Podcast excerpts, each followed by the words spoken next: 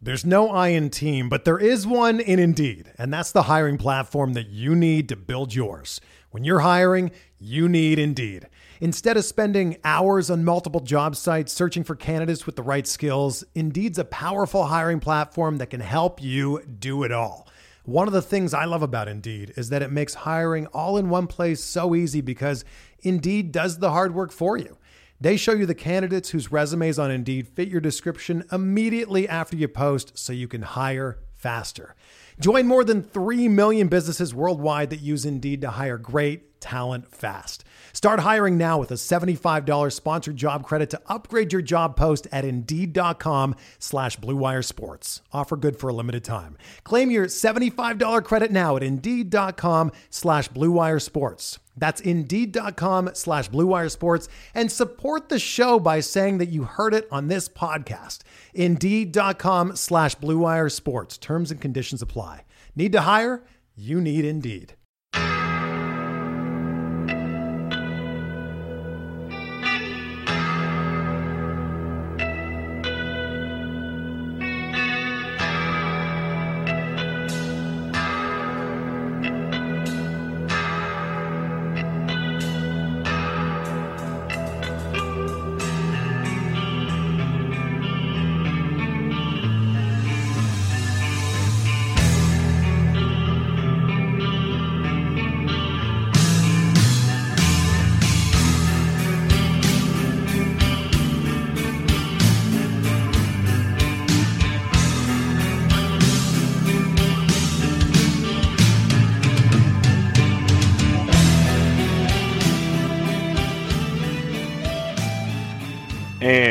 Back, everybody, to another episode of Bub and the Bat Flip, episode 37. Going to wrap up our third edition of ADP Risers.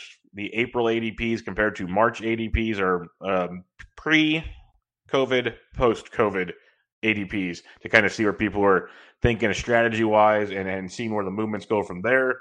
And in order to, uh, we're going to pick, pick 240 and beyond, got about 20 something players to talk about.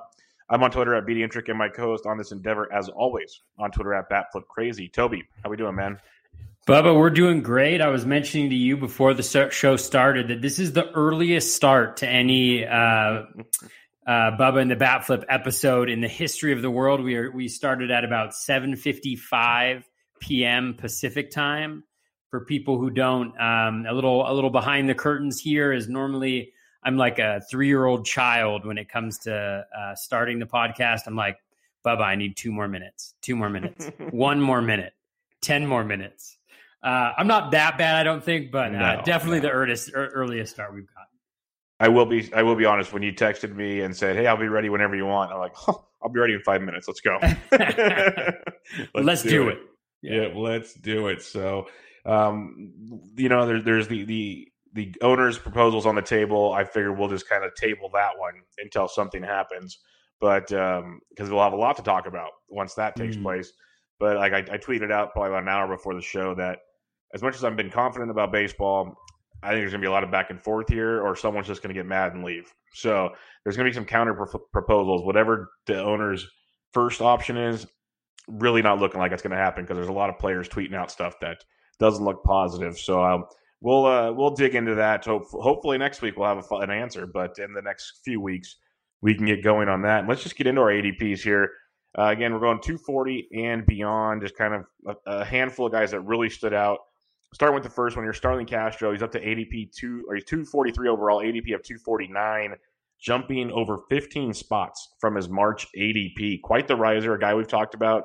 You know, late round, middle infield option, but he's creeping up the boards, Toby. Uh, what's your thoughts on Castro?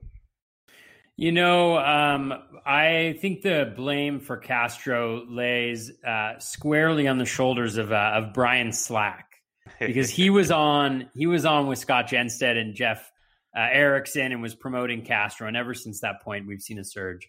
Uh, no, I think there's a lot of things to really like about Castro. The price is interesting, though. I mean, he's definitely up I'd say he's up around 50 from when I was drafting, like back in February, something like that. Although my memory in these podcasts have served has, served me very poorly, so we'll see. But you know, the second half I think is the major story with Castro, as well as the environment that he's going to be in. Obviously, in uh, Nationals Park, um, you know, in that lineup. He's currently uh, written in batting third in that lineup, which is a really nice spot to be. I think, regardless of whether he's batting third or, um, you know, wherever, he's going to be in a really nice spot in that lineup uh, around Trea Turner, Adam Eaton, Juan Soto, obviously. So it just in a really good spot. And then you see the contact skills have always been there. He started to adjust the launch angle uh, in the second half of last year, which resulted in an increase in power without sacrificing too much of that batting average. So, all in all, like a guy who made adjustments, uh, solid exit velocity just from an average exit velocity standpoint. You know, so just like an all around very solid hitter who, by virtue of, of increasing the launch angle and hitting more balls in the air, has added a little power to his repertoire, finds himself in a great new environment. I think there's a lot of things to love. And I think people are smart in pushing him up the draft board. Yeah, they're very, very smart. I, I, was just more surprised that it finally happened. And one of my fun facts, I've probably used it on this show before, is I always love when we talk Starlin Castro. He just turned 30 years old. The dude's been playing forever. Uh, started in 2010, so he obviously started when he was 19 or 20 years old. It's crazy. Every year since 2011, at least double digit home runs, 16 or more in three of the last four years. He's been as productive as they come. He just helps you in all stats. Doesn't run quite as much as he used to, but he can still maybe snag you four, five, six bags if, if you get lucky. And he's also what, what I love when you get later in drafts, a lot of guys that might help you in, in homers or steals or certain categories. Batting average is hard to come by. And Castro has hit 270 or better in four straight seasons. He's hit 270 or better. He's hit 265 or better in six straight seasons. And in this era of baseball, as bad as 265 sounds, it's actually pretty darn solid, especially later in the draft. So he's helping you quite a bit. And like you mentioned, now he's going to a, a really, really good Washington lineup. Surely lost Harper two years ago and Rendon this last year, but still very potent lineup. Eaton, Turner, um, and, and, Soto and company there. Lots to like. So I, am with you on on on the love for Starlin Castro. So I know it's a guy we like. Slack is the Starling, the mayor of Starling Castroville. So that is uh, very very strong stuff there, and um, I, I, I love it. I I, it, I told you last episode, or maybe the first one or both it's a bummer seeing so many guys we really like moving up the boards, but uh, this one is a, a just do. I'm really happy. I think you might be right because, like I said, he's going around 249 right now. 15 picks would have been like 265 in March. He was had to have been going close to 300 in mm-hmm. February, January, February. You, you are right about that because I'm pretty sure when we did the second base podcast, we were like way into like, oh, super late Starlin Castro. So um, it is good to see him moving on up, and uh, that's a, a, uh, strong one. We'll see how it keeps going. I don't know if maybe people thought uh, you know Florida only will help. Washington's ballpark's not bad for hitters.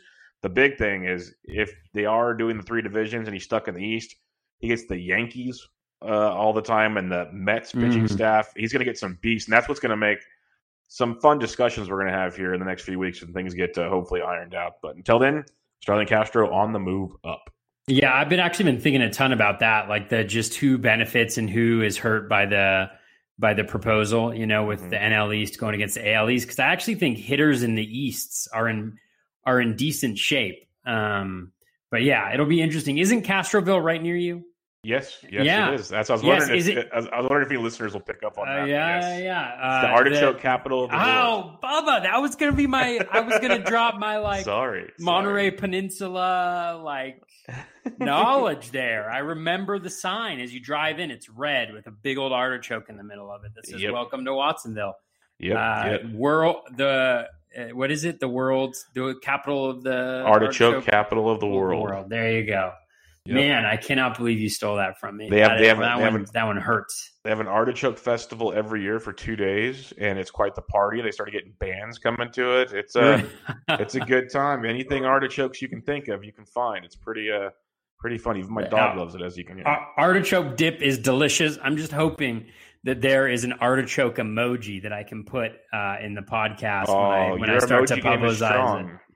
Many yeah, people, we'll see. Many people love the the flip uh, emoji game. Like if you can do artichoke jalapeno dip, outstanding. Oh.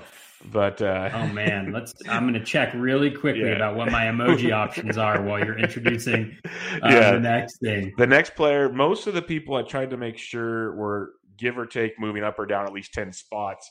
This one I wanted to mention. It was 9.87 ADP points from March to April and that is one Jon Gray. Jon Gray is currently going about ADP 250 ish right now. And I want to talk about him because we talked about uh, Marquez last week. Pitchers in Colorado are moving up. People are thinking it kind of even the playing fields, not playing in Colorado. So for now, we'll stick with that theory. But again, if we want to go divisional route, they're going to play their home games in Colorado and maybe a lot of games in Arizona because I'm assuming the California teams play in Arizona. But for now, Jon Gray moves up about 10 spots. I still can't stomach Jon Gray, but I understand the appeal because we've seen goodness from him. I'm just not on board yet. What say you? Bubba, quick. Yes. Whit, does Jon Gray in his career have a better ERA at home or away? I know this one. It's at home. He's actually one of the better Rockies pitchers at home. It's mind boggling. Yeah. So he's got a 4.36 ERA at home, a 4.56 ERA on the road. So he's better at home at Coors Field.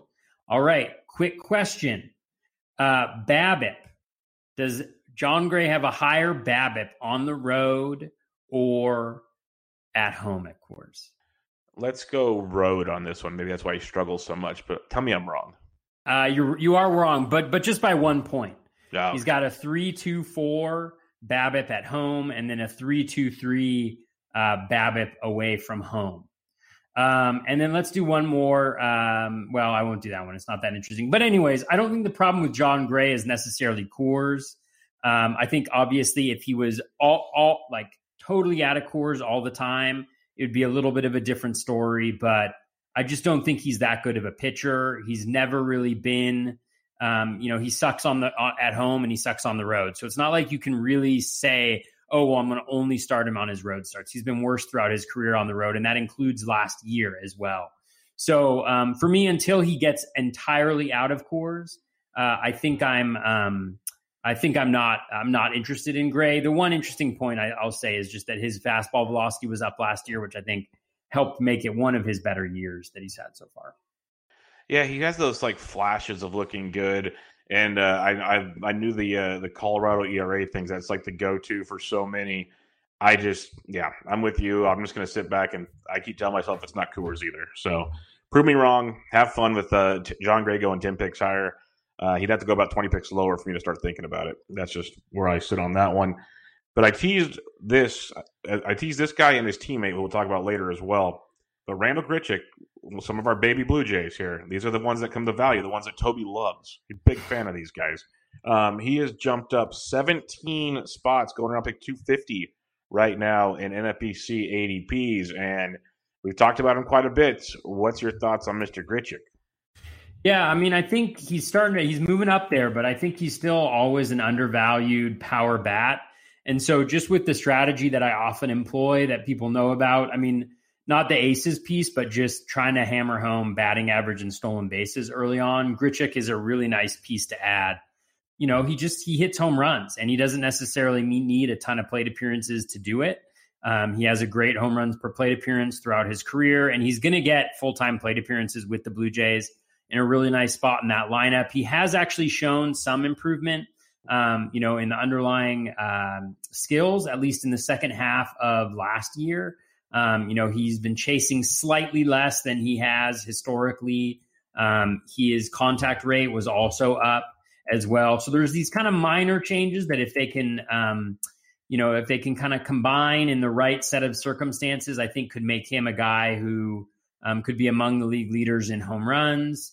Um, I could easily see him hitting, you know, being on pace for 40, you know, in like a 600 plate appearance season. Um, you just got to hope that everything kind of comes together for him. But regardless, he will hurt your batting average, but he will get you home runs. I think that's pretty safe to say as long as he's healthy. So I think that's going to happen. Yeah, no, I love it. 17 or more homers in each year since 15, 22 or more in four straight years. And like you mentioned, he's just consistent in a small dose. Uh, last year, played 151 games, hit 31 homers, but prior to that, 124, 122, 132, and still got you 22 or more home runs. So very productive when he's out there. You look at his StatCast metrics, and he's just a hard hit monster, barrel rate machine. Even his ISO last year, his lowest ISO ever at 225, or lowest ISO since he started, you know, mashing since 2015. A 225 ISO being your lowest is still pretty darn good. So uh, he takes advantage of what he does, and he does it with a very low BABIP because of his elevation. Mm. Uh, that, that's one thing to keep in mind as well. But at the same time, the last two years we've seen a strikeout rate drop. He was around a 30% guy for his first three full seasons. Now he's down to 26% the last two. So maybe if he keeps, um, you know, a little less strikeouts as he's doing, maybe lower it some more, or stay there. A little more, quote unquote, maybe luck on his side on his BABIP, maybe get that thing to 280, 300 ish. You, you never know what can happen there. But yeah, very solid, solid source, like you're saying, that can be quite productive, late outfield piece that you can definitely enjoy on your roster. Um, yeah, and and um, one thing I don't understand about Grichuk is that his contact skills are actually really freaking good. Mm-hmm. Um, he like he was averaging for much of the season last year around a ninety percent in the zone contact rate, and his overall contact rate is also after a very slow start to the season was also well above or at least at or above league average.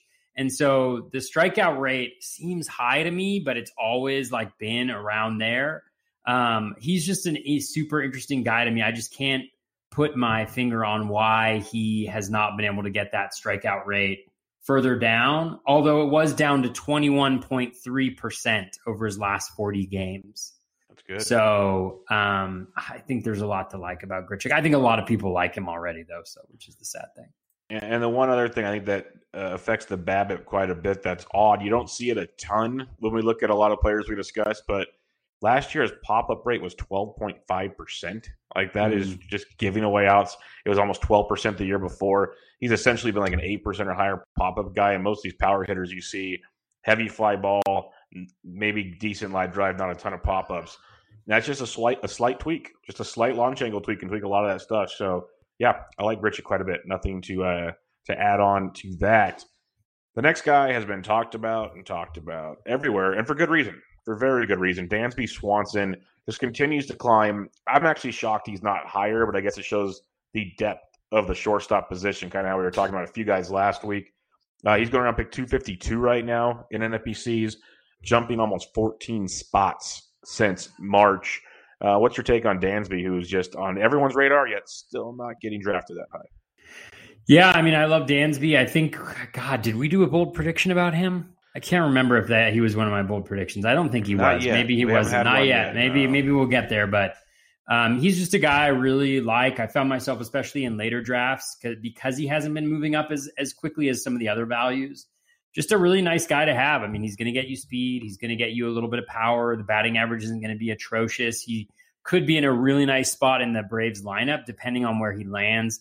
I've mentioned this before, so apologies to our frequent listeners, but I really think there's a solid chance he ends up batting fifth um, in that in that Braves lineup um, after Ozuna, which would be ideal for his RBI and and not bad for his stolen bases too, because it's a pretty pretty weak back end of the lineup. So really love a lot about Swanson. A lot of really great changes last year. You know, better plate discipline, a return of his better plate discipline. Um, contact rate was about the same, but he managed to hit the ball, make much better quality of contact. Average launch angle uh, was up. You know, his ground ball rate was down. Um, so hard hit rate was up. So everything barrel rate was up. Everything I love about Dansby Swanson. Moving forward, he was just injured. His end of season was god awful, like zero home runs and 114 plate appearances, bad, like just totally awful. He returned too quickly from injury, and I think that's why his his stock uh, still hasn't gone up as much as it would have if he would have finished off strong. 100%. You're dead on there. A couple of things to add there. We've talked about many times when he was hitting towards the top of the order, he was ridiculous. Like just, and obviously that helps having Josh Donaldson and Freddie Freeman hitting behind you. That's a beautiful thing. So it's a major reason why we keep talking about. It. If he can just be up to the lineup, even fifth is good, but just move him up there. Like imagine a world where it's like Swanson, Albies one and two, whatever order, Acuna three, Freeman four, and then Ozuna Ozuna five. Oh man, it'd be just beautiful, absolutely beautiful for the fantasy world. So that's something fun, and I'll give you a bold prediction. And it, this is going to be fun because everyone knows how much I love Bo Bichette. Hey, Andy Swanson. Oh, is that your? Oh, is that yours? No, you go. You do it. You just do I was it. Gonna say, I was gonna say Dansby Swanson can outperform Bo Bichette. If, if, if, uh, if Dansby's if Dansby's health if Dansby's healthy, he basically is the same player, if not better. So, but, I was thinking about that earlier today when I saw the list. I was literally thinking like, "Ooh, that'd be a good bold prediction." But then yeah, see, I was I like, even, I don't even ah, hate but it. I don't, I don't dislike Bichette that much. It's just the cost for Bichette, you know? Yeah, hundred um, percent. But no, I, I, absolutely agree with you. I think it's actually a pretty similar skill set in a lot of ways. i am sure if you, I think that would probably make a good tweet for anybody looking for a good tweet out there is compare the underlying skills of Bo Bichette and Dansby Swanson. And you might find yourself liking Dansby Swanson a whole lot more, especially when you consider the value. So, um, no, I think that's a great shout. Uh, everybody, this today's show is brought to you by Bubba stealing all of my material. Uh, I'm just going to be quiet prediction, now. the Castroville. it's a, we're just like we're too we're too much in line, Bubba. This isn't yeah. working. Yeah, I think we, we we talk too much of baseball, and uh, uh, that that's fun. That's part of the fun of when we do this show, and you're, you're doing the deep dive on the players with all your smart analytics. I sit here and I just keep scrolling through the Savant page until I find something that, that stands out to me. So while you were doing the Dansby part, I'm like, this looks identical, if not slightly better than Bo Bichette. Oh, this is like it's crazy looking at it, and I love Bo, but literally, like that's over 200 picks apart. That's yeah. a large, large gap. Ooh, I'm gonna spectrum. love this. I'm gonna do a tweet tonight about that because that is too good. Uh, I would rec- uh, I would recommend a uh, YouTube video comparing them. Oh man, I've already done Bo Bichette though. I can't. I can't do well, it. If you really want to have, if you want to have all of Toronto hate you, you can do it again. I'm oh, just, I'm I'll just do, I'll just do uh, Bat Flip Crazy's analysis of the young up and coming Blue Jays and why they won't succeed I give, in 2020. I give, him, I give him a D. oh, barely passing. Yeah. Um, let's go to another young player who is just plummeting down draft boards, and this is one guy that I've not surprised by this, but We'll see if things change with the expanded rosters and maybe a traveling squad. But Jo Adell going around pick 252 right now. That is a good over 18 pick drop from March ADP. And my pure speculation is reports started coming out that he was going to start in AAA. Angels didn't think he was ready, so on and so forth. Shortened season might really screw that up if they're, they're doing the Arizona small season. So I think that's why he fell. What's your thoughts on Jo Adell? Yeah, I just think, you know, I think his value depends on whether you think he's ready or not. And I think a lot of people don't think he's quite there yet. So I um yeah, I I think he's I think it's a good it makes sense that he's dropping the way he is. Yeah, that's pretty much all I thought. It was a good jump, but this next guy going right after him at 254, 255, give or take, Miguel Andujar is a guy that was skyrocketing up. Everyone was in love with Miguel. Aaron Judge is hurt. Giancarlo Stanton's hurt. Aaron Hicks won't be back for a few months. Andujar can DH. He can play the outfield. We know he stinks at third base, but he can always play a couple days there. Whatever. Everyone was buying into Miguel Andujar and that sweet, sweet bat. Well, lo and behold, everyone's going to be healthy pretty much. Maybe not Aaron Judge. That's still up in the air, but most people are going to be healthy for the New York Yankees. And that has resulted in an over 18 position drop for Miguel Andujar. Quite, I, I was kind of surprised, honestly, to see this big of a drop this early. I expected we'd need more news, positive news for the Yankees uh, positional players to drop Andujar like this.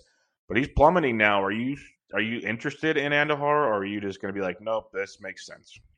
I don't think so. Um, it, it makes sense to me that he's dropping not being in the starting lineup right now. The util only, at least for right now. I mean, it'll be interesting to see what what how leagues handle the that you know 82 games. Is it now going to be you know uh, 10 or seven or eight, depending on the eligibility requirements for you know during a season? But I think the the situation as it is right now, plus the injury history, plus the util only, it makes a little bit of sense for him to fall Obviously, he could be a really great bat, but I just think there's a lot of guys who are increasing in value. Uh, you know, as a segue to our next guy that we're going to be talking about, because of the NL going to a DH only, that you know he drops a little bit as a result of that. It makes sense. Yep, 100% agree. And the guy you're hinting on there is Ryan Braun, a guy that both of us do like quite a bit. But uh, there's always questions with Avisail Garcia there, with Smoak coming to first base. He's going to be platooning a lot. You know, he's getting to the point where he's still being productive at the plate, but his defense has taken a hit of late. Just you know, age and not being able to play it the same way has been a little bit of a concern. He's up to pick 256 right now, and that is almost a 13 and a half point or pick jump, which is really solid. And the crazy part, I'm 100% on board with you. His value is going to skyrocket with ADP. I wrote about it at Rotoballer last week with a bunch of other guys. But the thing that's really crazy is these picks were before the DH talk. So this gets even better. Well, I guess there's kind of speculation in, in the Arizona plan, mm-hmm. but um, like now it's pretty much if we play baseball at all this year, there's going to be a DH that's happening. So his value goes up a ton. What's your thoughts on Ryan Braun? Yeah, I mean it's great. Obviously, I mean I still think he's a guy who need who's going to need a, a, a day off pretty frequently. But if they plan those, you know, right? You know, let's say let's say he takes Thursdays off or something like that. You know, DH is Monday through Monday, Tuesday, Wednesday. You know, and then Friday, Saturday, Sunday. Um, you know, he plays or something. I don't know. That was that was probably a terrible approach to it, but whatever it is, I think his value definitely goes up a little bit. I think you also need to think about you know Avisail Garcia's value going up as well, uh, given you know less competition for those limited outfield spots. So um, yeah, it, he's great, and and I don't want to steal the thunder because you've been a much bigger Ryan Braun advocate um, than I have leading up to the season. So your teams will will reap the benefits, I think, of of the of the DH. Yeah, I'm very excited about it because I was all aboard in like February or so. Then too many rumblings started coming out. I'd still grab him here and there because he kept dropping in drafts. But it seemed like the whole idea of him playing the outfielder first base and still playing five or six days a week was getting a little more murky. And when you're playing in weekly leagues like you and I pretty much exclusively play, it's harder to own a guy when you might only play three or four days a week. So it was getting tricky with Braun, who I love. We talked about him before. He's 17 or more home runs in every year since 2014. The dude's just been amazing. Uh, he's 11 or more stolen bases every year since 2014. He's getting you a double double basically. It's absolutely outstanding what he's doing. He's got he's not going to crush you in batting average. The dude is just really really good at the plate, and now the fact that he can potentially not have to um, play in the field is awesome. So I'm a big fan of this. I think he's going to keep going up the boards here. I'd imagine, like I said, he's at pick uh, 256 in April. If and when the season gets approved and they approve the DH, I'd expect his March ADP to get to 220 ish range, maybe even high. I could, I think he's going to skyrocket up that board, but uh, mm. we'll see. Maybe I'm just too optimistic on Ryan Braun. All yeah, right. that, that, yeah, that, 250 area of the draft is just going to be it's nuts. There's a lot of choices there. Yeah, Wil Myers, Ian Happ, Ryan Braun, Hunter Renfroe, Jon Berti, even, especially with mm-hmm. the season the way it's going to be played, his flexibility will be key. Andujar, Swanson, Archer, Grichuk. Like there's a Castro. There's just so many good players going around pick 250. That'll be a tough, not necessarily a tough decision because I think a lot will depend on where your where your squad's at at that point in time, but definitely a lot of options right there. Yeah, a lot of uh, building your roster, finalizing your roster, guys mm. here, and some really solid ones like you're the, the next Bo Bichette. Um, let's go to a closer. Talked about it last episode. A lot of closers are moving up the boards, and Brandon Kintzler is moving up quite a bit in Miami, which may surprise some, maybe not. There's kind of two sides of the spectrum there. He's going to pick 262 up almost 11 spots since March, where he wasn't really, you know, hunkered in as the Marlins closer. This is a pretty late time in the game, in theory, about pick 262 to get a guy that should be the main guy in Miami. There's always a couple more options in that bullpen. I believe your boy, Mr. Boxberger's even over there. But um, what's your thoughts on Kintzler, who should have the job? Yeah, I mean, it looks like he definitely has the job, so I understand why he's going here. This is kind of your closer two, closer, closer three more area for me when you're kind of taking a shot. And I think that's a tough choice. Do you go for like a closer three in this spot for like a Kintzler or a, you know, a Wade Davis?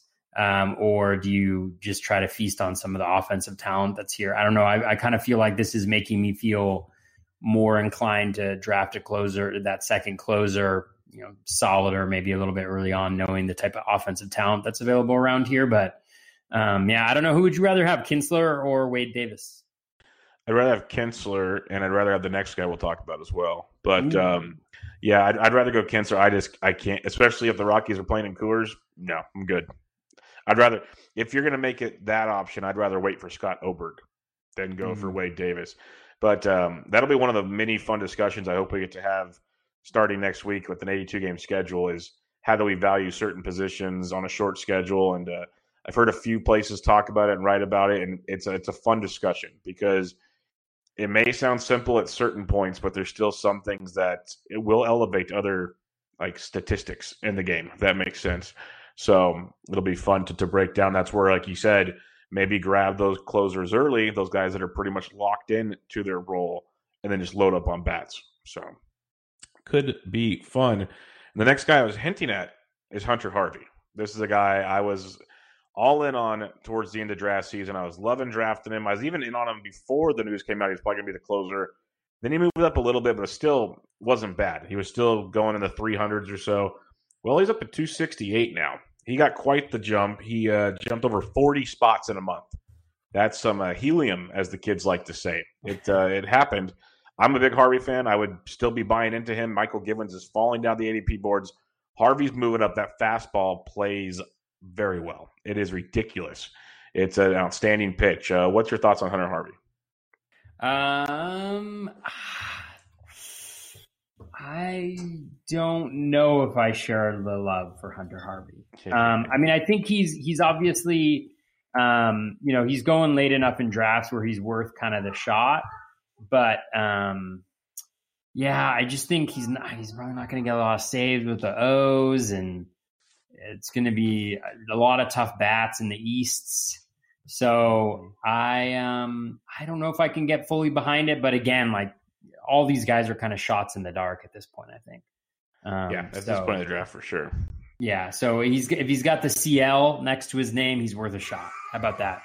Yeah, and it's it's valid concerns, especially if they do the East where he's facing uh, the National League East and the American League East. That could get uh, could get pretty fun there for sure. So something to keep in mind. The next guy is a guy I know we've talked about a few times, and he's starting to starting to get some love indeed, and that is Cesar Hernandez, up to pick 272 now. He's up 13 spots since March.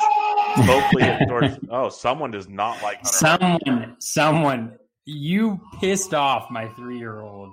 Oh, with all this Hunter, Mychal Hunter Givens. Harvey okay. talk. Mychal Givens. He's a big Mychal Givens fan. He's a big Mychal Givens fan. All right, Bubba, talk for a second while I go close the door. no that, problem. No problem. Uh, this is what we call A plus parenting. Right yes, now. go get him. Right go just get him. Cl- um, just close the door. He's, we've been trying to put him to bed for like an hour. So all good. All right, all hold good. on one second. You talk. You talk, Bubba. No problem. Yeah, no, the Hunter Harvey thing. I wrote about it at Rotoballer. Some late inning closers. If you want to go check it out Fastball is like averages around 98. It's filthy. And he's got a couple decent off speed pitches he's working on because he was a former starter. So he's got more than just two pitches to go with, which is very, very huge. So um, that's the upside in that respect. But uh, you never know. You never know with uh, the Orioles, as Toby made some great points there. It could be tricky in that scenario. I'm back. But uh, I'm oh, back, back. There we go. I'm back, Bubba. You may have you may hear just hear muffled cries of a child who is holding on for. We can bring him on the trying show. to stay awake. I, I could bring Beckett on the on the show. I don't know how. I don't know how successful that would be at this late this late in the evening, given given his demeanor currently. I will say uh, he does not respond well at this at this time of night, as you can okay, tell. fair enough. But, when we talk uh, about my, Michael Chavis, we we could we could use some of the more crying noises. Yeah, first there you go. Well, uh, my wife has uh, swooped in uh, to the rescue as usual, and so I'm sure he will be delighted that somebody has come to hung, hang out with him while he falls asleep. The the heroes that they are. That's yeah. there you go. There. Uh. Let's talk Cesar Hernandez. Like I said, up 13 spots. We we've speculated if he hits towards the top of the Indians lineup, that's outstanding. Um, this guy is a really good ball player. And just doesn't get a ton of love, but he's starting to move up the boards any Cesar Hernandez interest for you? Yeah, I mean, I think he's really interesting when you think about you know stolen base potential, batting average potential, just a really solid contributor. I think overall, and and based on all the places I've seen him in the lineup, I don't mind it necessarily. Like roster resource has him batting sixth, which you know actually compared to second from a stolen base perspective might be better for him. The Indians obviously let guys steal, so I think that's a good shot. And I think the one thing is just from like a recency bias perspective. Last year he had a very low home run total. I'm getting it in front of me. Oh, he he hit 14 last year. He had 15 the year before that. But that 15 is a is kind of nice because even without the juiced ball, he had a little bit of pop. And so you're looking at a guy who in, you know, four of the last 5 seasons has hit over 270, so he's a batting average plus. You know, stolen base, it was the stolen bases that was down last year at nine. Um, but given like the murderers row they had in in Philly, where he was hitting a lot of the time, you know that makes sense. They didn't really need to have him steal. So I think he's definitely a guy who can go, you know, 15 15 on a in a 600 plus plate appearance, you know, season. And I think in the Indians lineup, it's very top heavy, but it's solid all around. So I can see I don't have many shares. I think I have maybe one or two shares when he was cheaper earlier on this year. But um, again, like I think there's a lot of these middle infield options that aren't going to hurt you, and especially if you can platoon them nicely with you know maybe some guys who have a little bit more pop.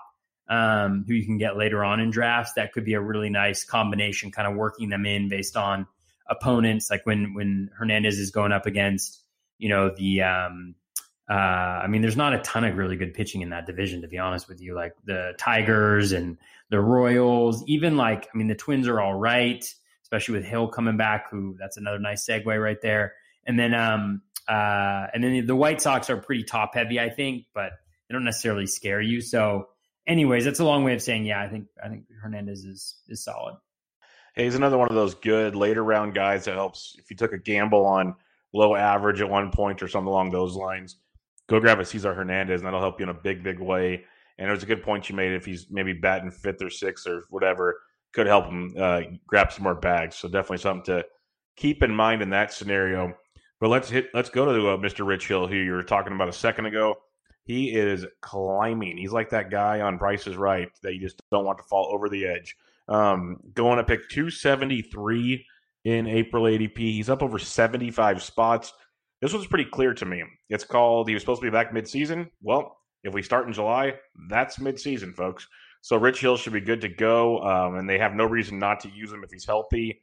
We've seen his stats when he's on the mound. He's strikeout guy. He's great for the ratios. He's just going to be a phenomenal asset again in a not great division.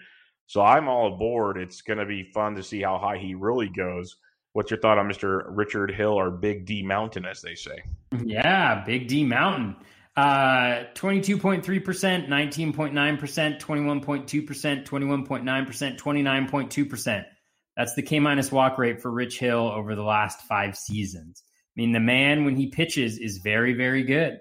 Mm-hmm. Um, and I don't see a reason. It's not like he was, you know, injury is still going to be a concern. It's always going to be a concern when he goes to the mound but that half season benefits him greatly where he's going right now. There's limited amount of risk. And, you know, there's no reason why he can't go six innings per start. Uh, and with a really good offense in a not too bad home environment and a good, relatively speaking, setup. I mean, I think he's a, he's outstanding. Yeah, there's not a whole lot more to say there. It's just the consistency that he is. He's out, like you said, outstanding. If he could pitch a whole season, which pretty much I think I don't know if we'll ever see him pitch a whole season again. Um, he would be like a Cy Young candidate if you look at his overall numbers. He's like literally that good time and time again. He might not go super deep in outings. That might kind of knock him down the Cy Young list here and there. But he's good for like quality starts league. He's good. He's a five to six inning guy with upside to go seven a lot. He's not going to crush you. Big Rich Hill fan. Big fan of this. Uh, I'd be loving to get him. I'd imagine he gets up there closer to 200. Like he's going to keep climbing if he's healthy and things are pointing in him just full go. There's no reason he's going this late in draft. So if you're going to start drafting early, get him while you can. Let's put it that way. Yeah. All right. This next guy, I kind of hinted at him earlier. Michael Chavis is just deep diving down the boards. He's fallen down over almost 17 picks in since March, and that's just quite the fall. He's projected on uh, roster resource to hit sixth for the Boston Red Sox and play second base. So they give you that first base, second base eligibility, which could come in handy. Middle field, middle infield, corner infield type options. We know he's a powerful bat, but uh, to me, still a lot of question marks with Michael Chavis. Uh, what's your thoughts on him? Yeah, I agree. I think there's a ton of question marks. Uh, the contact skills are just not that, um, just not that great. Um, so he hasn't been a guy that I've been targeting at all or really that interested in. Um, you know, there's obviously uh, interesting power uh, from Chavis, you know, with what he showed last year, but he seems like a pretty big regression candidate for me um, across the board. So I'm gonna I'm gonna bow out on him. I think. Yeah, it'll be ironic too, because we're going to talk about the guy that might compete with him at second base later, who is just jumping up the boards for I don't know what reason. So maybe there's a section of, of NFBC drafters has the inside scoop on the Boston second base situation, but uh, mm. it's a it's a very confusing job. But we'll get to that. We'll stick in the AL East though, and we will talk Nate Pearson, who before uh, March 13th, a lot of people were starting to speculate he was a good late round flyer Probably won't start the season with the Jays, but he'll come up. He's electric. We saw him in the Arizona Fall League just throwing gas all over the place. Uh, super talented young arm. He's jumped up a whopping 22 and a half spots in the last month or so, up to pick 278. And there's a ton of speculation and discussion, and maybe not so much speculation as it's going to happen that on this shortened season, he'd be starting out with the Toronto Blue Jays, which could be huge. So, what's your thoughts on Nate Pearson if you get a full season out of him with the Jays? Well, you know, it's really unfortunate that the the baby Jays are so bad. You know that. Um, I'm just kidding. Uh, yeah, I mean, Pearson seems to be a guy that everybody loves. The velocity's there. He looks good in spring training. And yeah, I mean, with the additional playoff spots, it makes a ton of sense for the Blue Jays to kind of go for it. So I can see why he's going up. He's a really nice kind of flyer. And again, you know, every draft pick is important, but you know, and draft picks, especially in this area, there's a lot of really quality guys that you can go for. But certainly, there's few guys who have as much upside as Pearson has, and so um, you know, go for it. Yeah, it's a it's a one of those. If you're going to take the super aggressive approach, I'm all aboard. Just know the volatility could be tremendous with Nate Pearson. Like it's going to be a lot of ups and downs. There might be some. I think um, maybe not. I think Chris Paddack, where usually it was really, really good, but when he blew up, it was bad, or he just wouldn't go deep into games, so you're not getting wins, uh, things along those lines. And I don't think, and Chris Paddack's got much better control than Nate Pearson, where he's not walking anybody. So it's kind of along those lines, but just maybe Dylan Cease like, where it was kind of mm-hmm. all or nothing. So Pearson can give you the goods. Just remember, a bit risky. And if you want to take some risks, there might be a couple options later on in the young arm department. And, All right, and that's one, the, yeah. one one thing just to add in from like a strategy perspective. I think like I think it's good to take calculated risks, but just make sure that you're not like, oh, it's a short season. There's going to be a ton of variance, and you're going all upside because you know, yes, there's a ton of variance, but old veterans can benefit from variance as well. Um, and really, like very few teams, I think are super successful where you take a bunch of risks, right? Because mm-hmm. you know, the reason why a guy is risky is because the chances of him being really good, you know, are maybe 20%, but the chances of them being falling totally flat on their face are 80%. So if you take five of those guys, you're going to hit one. But if you have four other guys who are absolute garbage, it's it's just going to take away everything that you got from hitting on that one guy.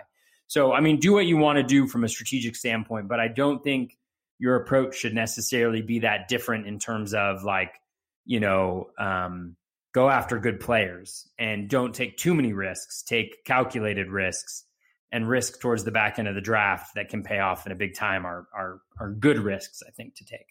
Anyway, that makes so sense. There's my note of caution.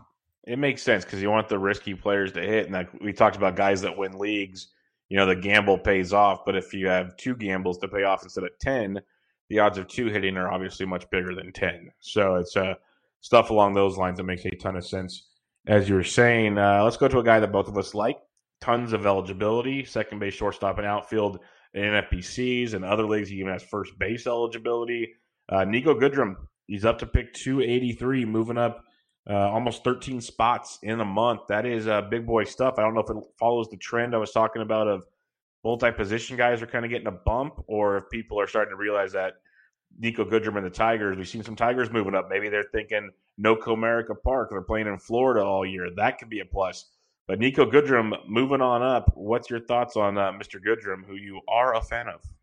Yeah, um, I- I'm a fan. I mean, I think he just is a really nice piece to have on your team because of the the dual position eligibility, second base, shortstop. Um, it just really allows. It's unfortunate, really, that he doesn't have first base eligibility, you know, anymore.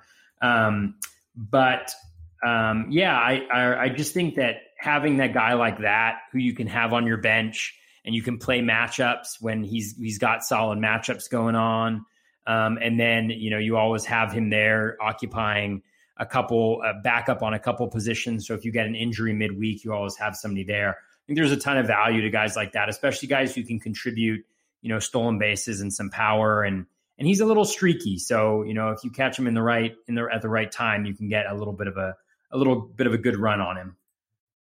Yeah, no doubt about it. I, am I'm a fan of Niko. Power speed combo. I'm uh, in, multi position eligibility checks all the boxes coming uh, after pick 280 for me. So no problem with Mr. Goodrum. This next one, I've never been a Miles Mikolas guy. Plain and simple, just never never been one. I haven't been able to stomach it because he's he's good in certain spots, but he just doesn't strike anybody out, and it's hard to stomach that.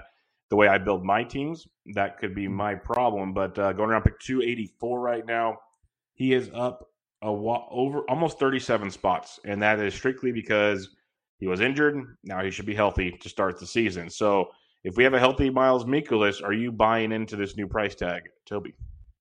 Um, I I am um, because Mikolas is a guy that with the strategy that I employ, he he does I like it a lot because the Ks per nine are not great, but theoretically when he's healthy, and and obviously there's some concerns around that right now, but when he's healthy, um, he throws innings, and so the overall Ks aren't that terrible, right? Like I think there are, um, I should have it in front of me, but I think it's like 160 or 170 per year, something like that. And so you know that's not terrible. He's in a really good uh, pitcher's park, one of the best. He's got a very good infield defense. He doesn't walk guys, so he always helps your whip out. Um, and so when you have like the two aces, or you have like a really strong start to your um, team, he's kind of like a, a poor man's uh, Kyle Hendricks in some ways, where the Ks aren't necessarily there, there, but he's going to support the ratios, and you're fairly confident he's not really going to blow up. Like he's going to be a guy that you can have in, in in the vast majority of starts outside of against like I think he's like awful against the Cubs, but um, other than that, like you're you're pretty much set to have him in there. So he's a guy that I really like actually. I have him on quite a few of my early drafted teams before the injury hit. So um, I'm a little bit happy about. Um, you know, he's one guy who I could benefit from uh, in the in the shortened season. If he can cut back on the home runs, maybe maybe it was bouncy ball induced. Who knows? But a seven percent jump in home runs to over sixteen percent was quite the uh oh. But uh, yeah, if he puts the innings in and then the kicker, if they do the NL or the Central Division, getting to face those teams in the AL Central with the NL Central could be absolutely ridiculous. So that that could help him a ton. Yeah, um, and I, and I will say he was much better in the second half. And I want to say again something I should have in front of me, but I want to say that he made some adjustments with his pitch mix. I think he probably just got overwhelmed with the bouncy ball, and once he figured out what was going on, he made some um, he made some changes there. But he was definitely much better in the second half uh, last year. And I feel like it was something that he either didn't earn how bad he was in the first half, or um, he actually made some uh, pretty strong um, improvements. So uh, that's my that's my story. I'm sticking to it. That's your boy. No, don't no need to change that at all. A guy that's dropping, who I was in love with early in draft season because he had a role. Well, that role might be gone, and that's Jordan Montgomery, who's dropped to pick 290 um, he's uh, jumping almost 16 draft pick spots since the March ADP. And, you know, they still might have a spot for him if they go six man rotation or something. But there are some healthy members. Paxton's back and, and some other pitchers in that Yankees rotation are kind of taken away from Jordan Montgomery, who I really like his upside. There's still some scratch your head moments with him at times, but overall, his velocity looked a little better towards the end of spring. And I think there's something there with Montgomery just someone to keep an eye on to see how that plays out once they start, you know, ramping things up again. But what's your thoughts on Montgomery, who's dropping a bit and maybe turns into value, or maybe just can't be drafted?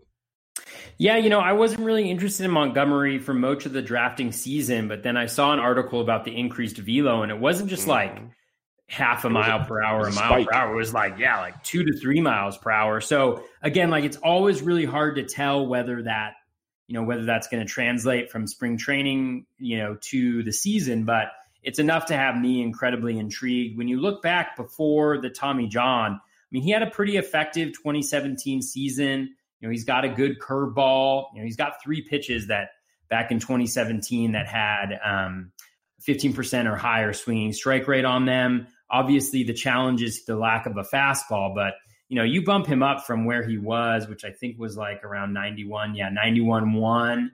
Um, you bump him up to 92, 93. You know, that's a little bit of a different pitcher right there. And so, especially with the Yankees offense behind him, the Yankees bullpen, he could make a really nice addition. I also love J.A. Happ in that in that rotation as well. Mm-hmm. I mean, Domingo German now is going to be out for the whole year too, which is something else to consider. So um, I don't know. I, he's a guy that's definitely grown on me. Um, you know, with with the delay and more information coming out about that velo bump, so it'll be interesting to see where he's at in spring training as far as that's concerned.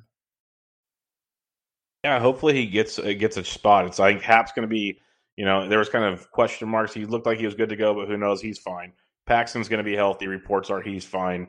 Uh, you still got Tanaka and company there. It'll be interesting to see how it all plays out. But um, yeah, it, there there should be a spot there. You'd think with uh, no German, no Sevi, and mm-hmm. whatnot. Mm-hmm. So I, would be okay with it if he wants to fall some more and become a better value. That works for me as well. So we'll, we'll keep an eye on Mr. Montgomery there, and we'll turn our eyes to Spencer Howard of the Philadelphia Phillies, who was the talk of a, a lot of people. I was even you know, debating do I take a late gamble on him? And I was talking to some prospect guys like James Anderson and others that I really respect. And I said, what do you think the real chances are that he has a chance to produce for the Phillies this year? And most of them told me he won't be up till at least midway through the year. They want to give him a few innings in the minors. They're not ready to give him a full workload this year. And they'll use him late in the year, maybe like, you know, the, the Walker Buehler type thing when he gets called up, maybe a start here or there, a little bit out of the back of the bullpen. It was tough to gauge with Spencer Howard. So he was going – um, he was going 53 picks later in March. Now he's up to pick uh, 291, 292. And a lot of that has to do with the Phillies flat out saying Spencer Howard has a great shot to be in the rotation. There's like, he'd have to really screw up to not get in the rotation.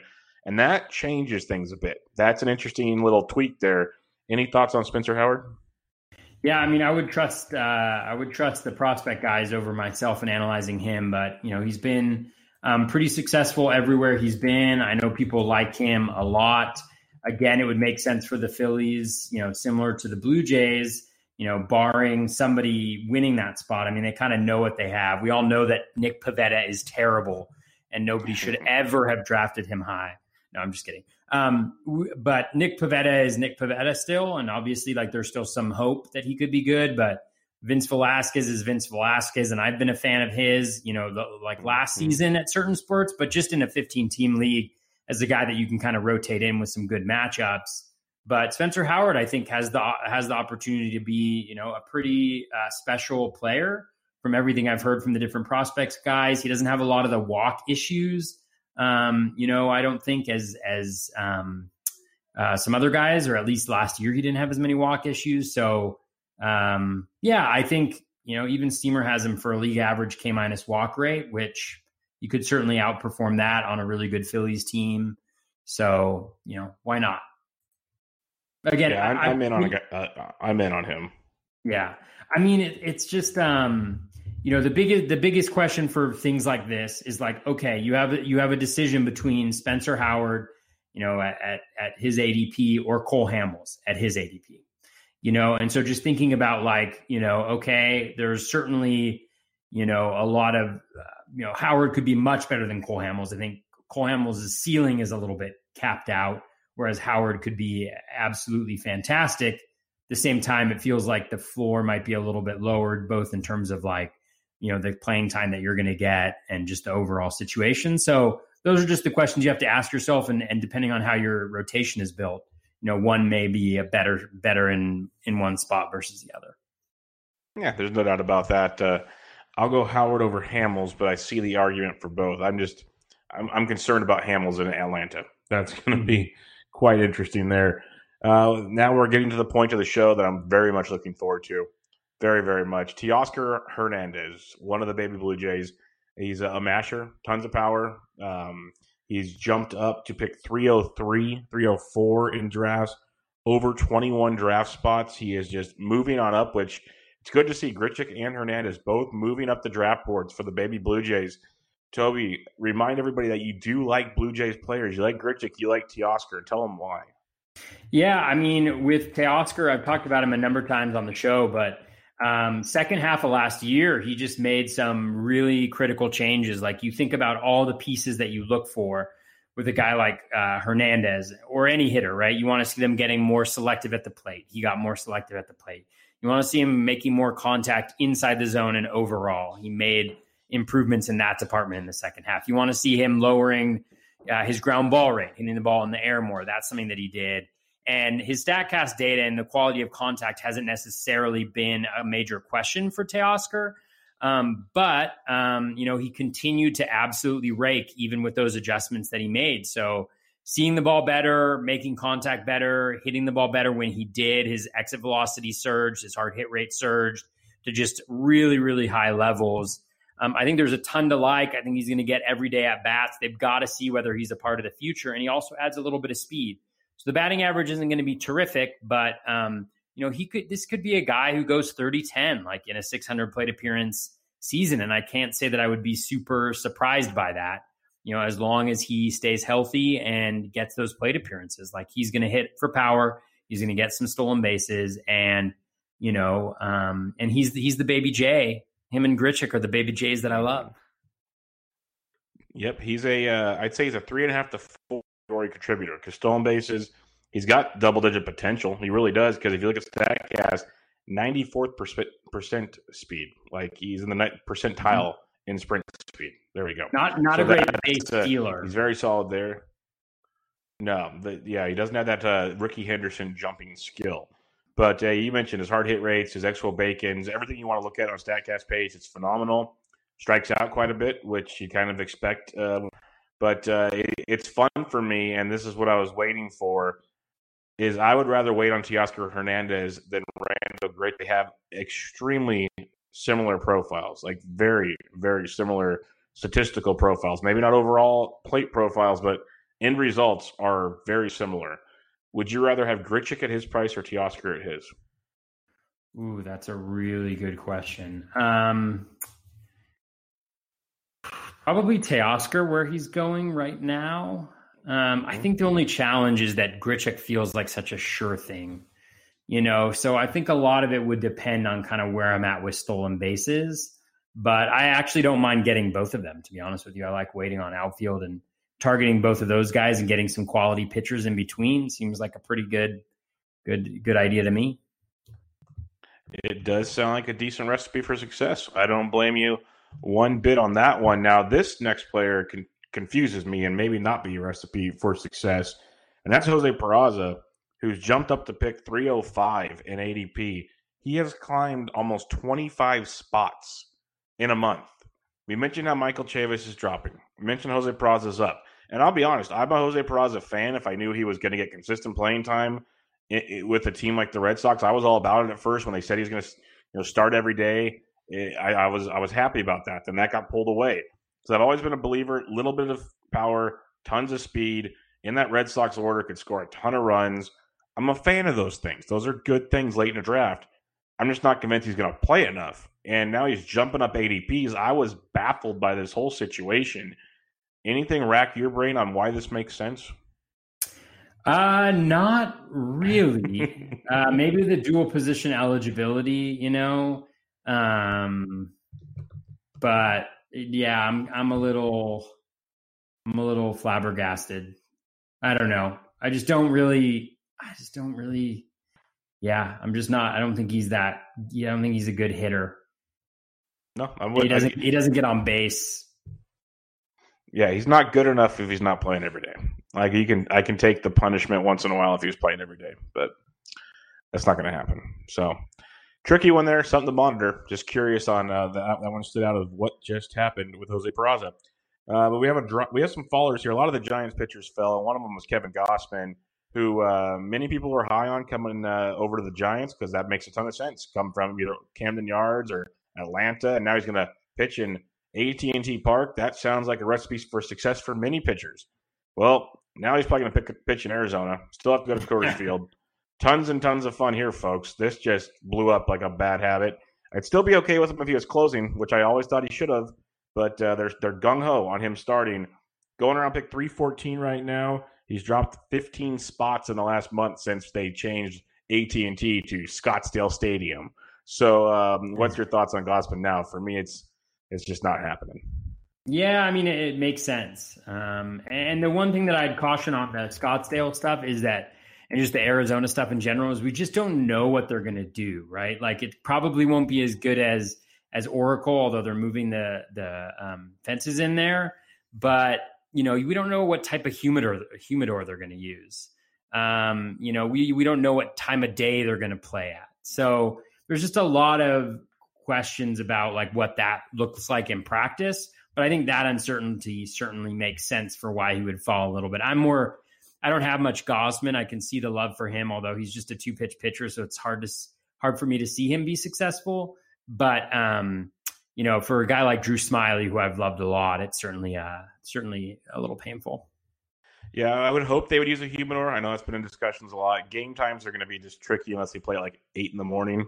Um, it's just going to be hot. But the humidors, it's interesting if they pull it off. Just in the grand scheme of things, it's not going to be any better than AT and T ever. So it's going to suck. I'm just not happy about it because yeah, Smyly's another one we talked about as a late round target, which would have been very very nice. Uh, let's go to the Tampa Bay Rays here. Brendan McKay, dual threat. Brendan McKay, not quite Shohei Ohtani dual threat, but is a dual threat. We saw him last year. He had his glimpses of good, glimpses of bad, up and down from the minors and the bigs. Some people are super high on him, some not so much. It's kind of hard to see where he really fits in with all the arms that the Rays have, especially when it sounds like Yarbrough and Chirinos won't be used with openers anymore. So that really limits things a bit. Uh, he's going to pick 314, dropping almost 15 spots in the last month. I have no Brendan McKay. I haven't tried to get any Brendan McKay just because I don't know if there's room at the end for Brendan McKay. What about you? Um, yeah, I don't have any Brendan McKay. I'm not really interested um, yeah. in him. Yeah. It's tricky. It's just I don't know where he plays. It's really complicated to to figure that one out. So yeah, and I think people are people are probably that you know now that we get a better sense of what might happen, people are probably move move moving on. Um, yeah. This one's a little more fun though because a similar to the Gausman things, but flip it and reverse it. A Giants player is hitting in Scottsdale a lot better than hitting AT&T Park potentially, ah. given given right-handed bats can show power in AT&T Park. But Mauricio Dubon, who only has second base eligibility, and again, you mentioned it earlier, it's going to be interesting to see if the shortened season do players gain eligibility quicker, or how's that going to work situation? Because the Giants are going to play him at shortstop, they're going to play him in the outfield. You start letting him move all over the diamond. This is huge. He's up to pick 317, 318 right now. He has jumped up almost 28 spots in a month, which people were just flocking to this uh, versatile Dubon to play in Arizona full time. What's your thoughts on him though? Because you know the, there's power speed he's shown in the minors, hits for good average in the minors, could play everywhere for the Giants. Interesting target this late in the draft.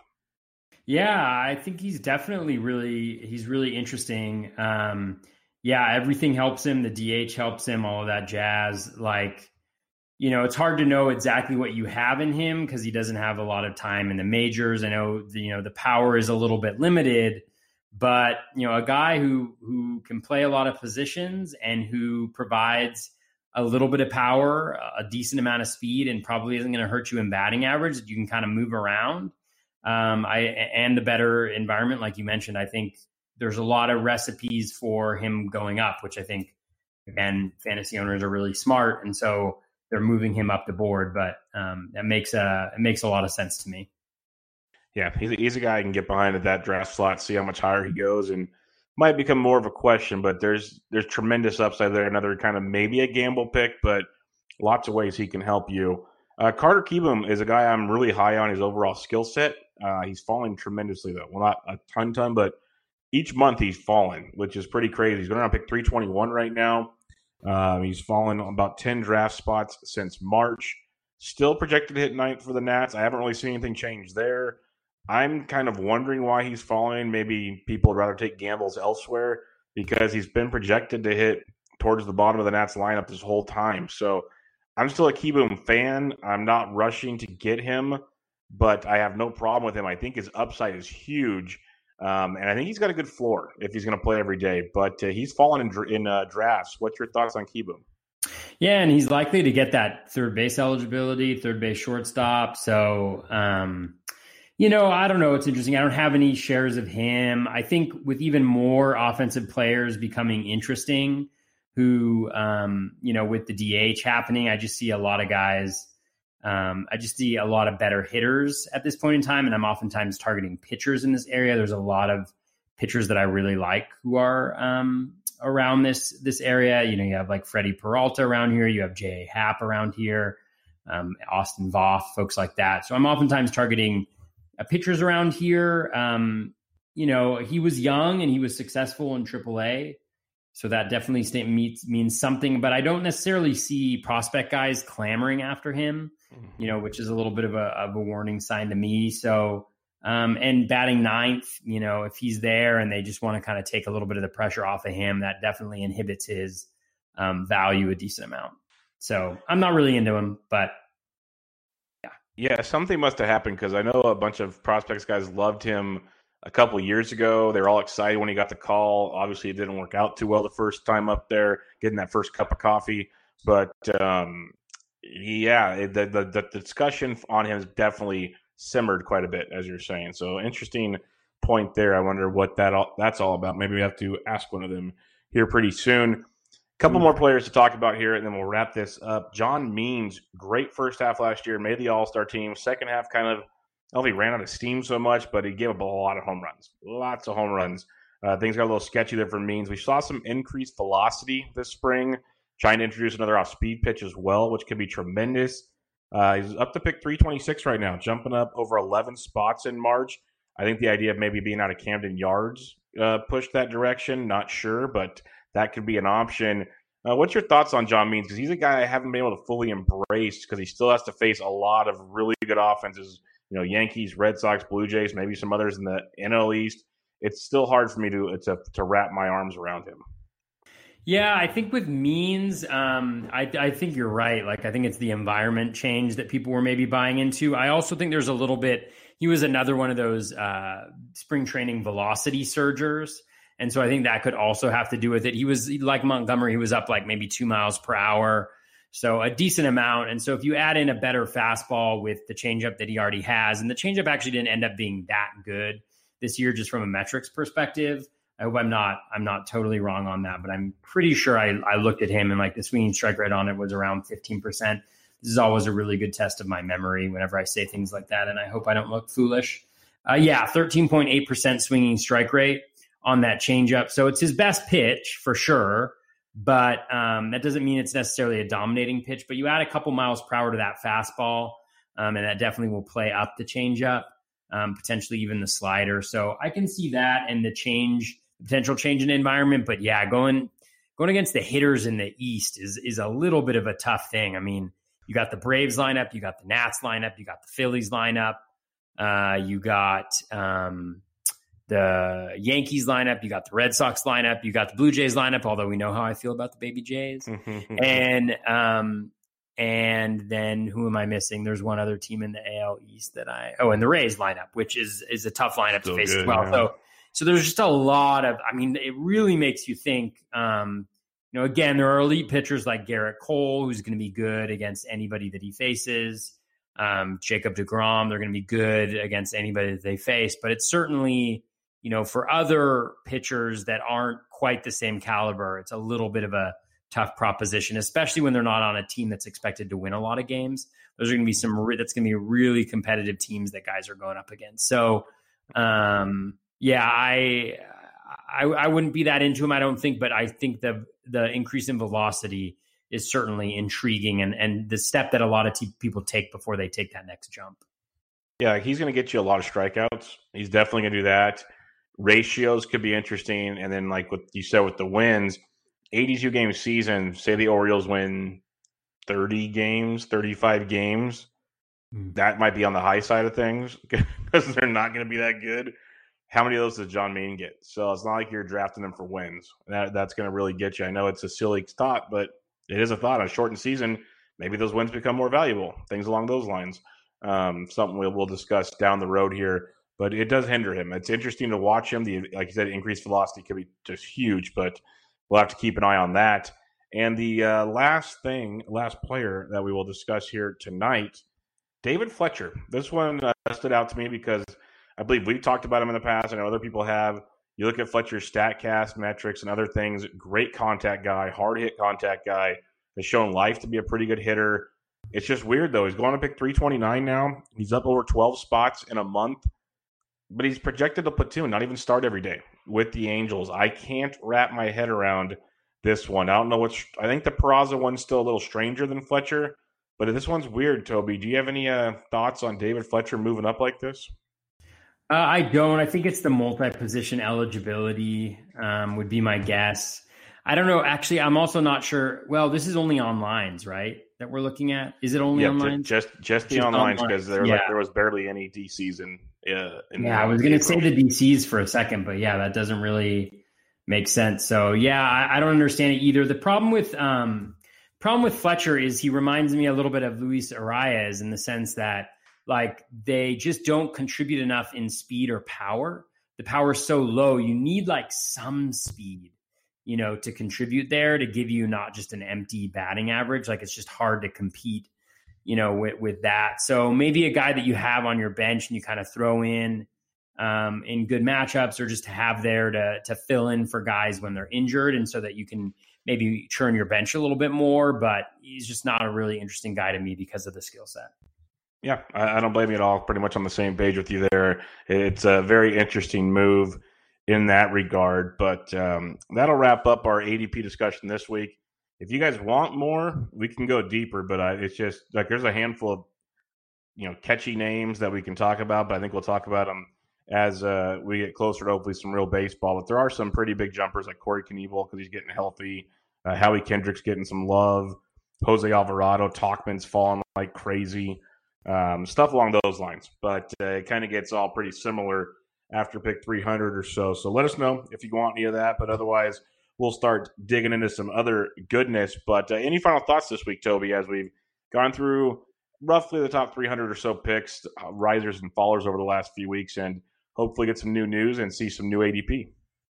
Yeah, I just think the next few weeks are going to be really interesting. You know, I think we should have a pretty clear outline after the conversations tomorrow between the out, uh, the owners and the the players about what exactly it is that they're proposing that baseball looks like. And so that I think will give us a really clear um, framework to work from as we kind of analyze who are the risers, who are the fallers, what are the characteristics that make people risers and fallers in, in this new context. Um, I'm really interested in and really excited to kind of dive into that and really get going. You just hope that they um, you know, you just hope that they can come to an agreement. And again, you know, don't take the side of the players. You know, the players are the guys who are taking on the physical risk of being out there, putting themselves on the line. Um, you know, they've got short careers. They're trying to do the best thing for themselves and their families, and the owners are billionaires. So, you know, support the players. Let's hope that there's a, a, a player friendly deal, that they're able to come to some sort of agreement um, because yeah, the last thing we need is for to get caught up in the kind of you know the the usual blaming the players for something. Uh, you know, with in in the context of of, of COVID nineteen and everything that's going on. So let's hope everything happens. But I'm really excited to see that framework and to kind of move forward from there. It's going to be really really exciting. Yeah, no, there's the the framework on like the the the shape of the scheduling and that all looks pretty fun and good. It's the monetary thank you for risking yourselves that's going to be interesting because mm-hmm. that's like you're saying the initial stuff that's been leaked out nothing we haven't seen anything for sure but just the kind of the comments from the players and the players union people this one's not going through so there's going to be some more back and forth here and hopefully the owners like you said the billionaires can you know realize that them losing 40% or whatever this year and sitting in their luxury box or their private jet uh, isn't that big a deal in the grand scheme of things. So, uh, and and not forty percent of everything they own, just forty percent of this year's revenue. So let's throw that one in there and uh, just put that one in perspective. So I'm all aboard. I, I, want the players to go back and play a ton. So don't misinterpret things I say here or on Twitter or something. Um, some people do because that's the beauty of social media. I want them to be safe. That's of my things since day one. But I also want to see baseball. So I think there's a way to do both and that's what they got to figure out and make it worth. So I'm happy to see there's movement. I think pretty soon we'll be able to break down some more fun stuff that's going to be pertinent in the coming weeks. That's like actually going to happen. So that's good to see. And if you have any questions, fire away at us and let us know because until they do finalize stuff, we're going to keep trying to think of new ways to bring you some fantasy baseball. But until next time, Toby's on Twitter at BatFlipCrazy. I am on Twitter at BDentric. This was Bub and the Batflip, episode 37. Catch you guys later.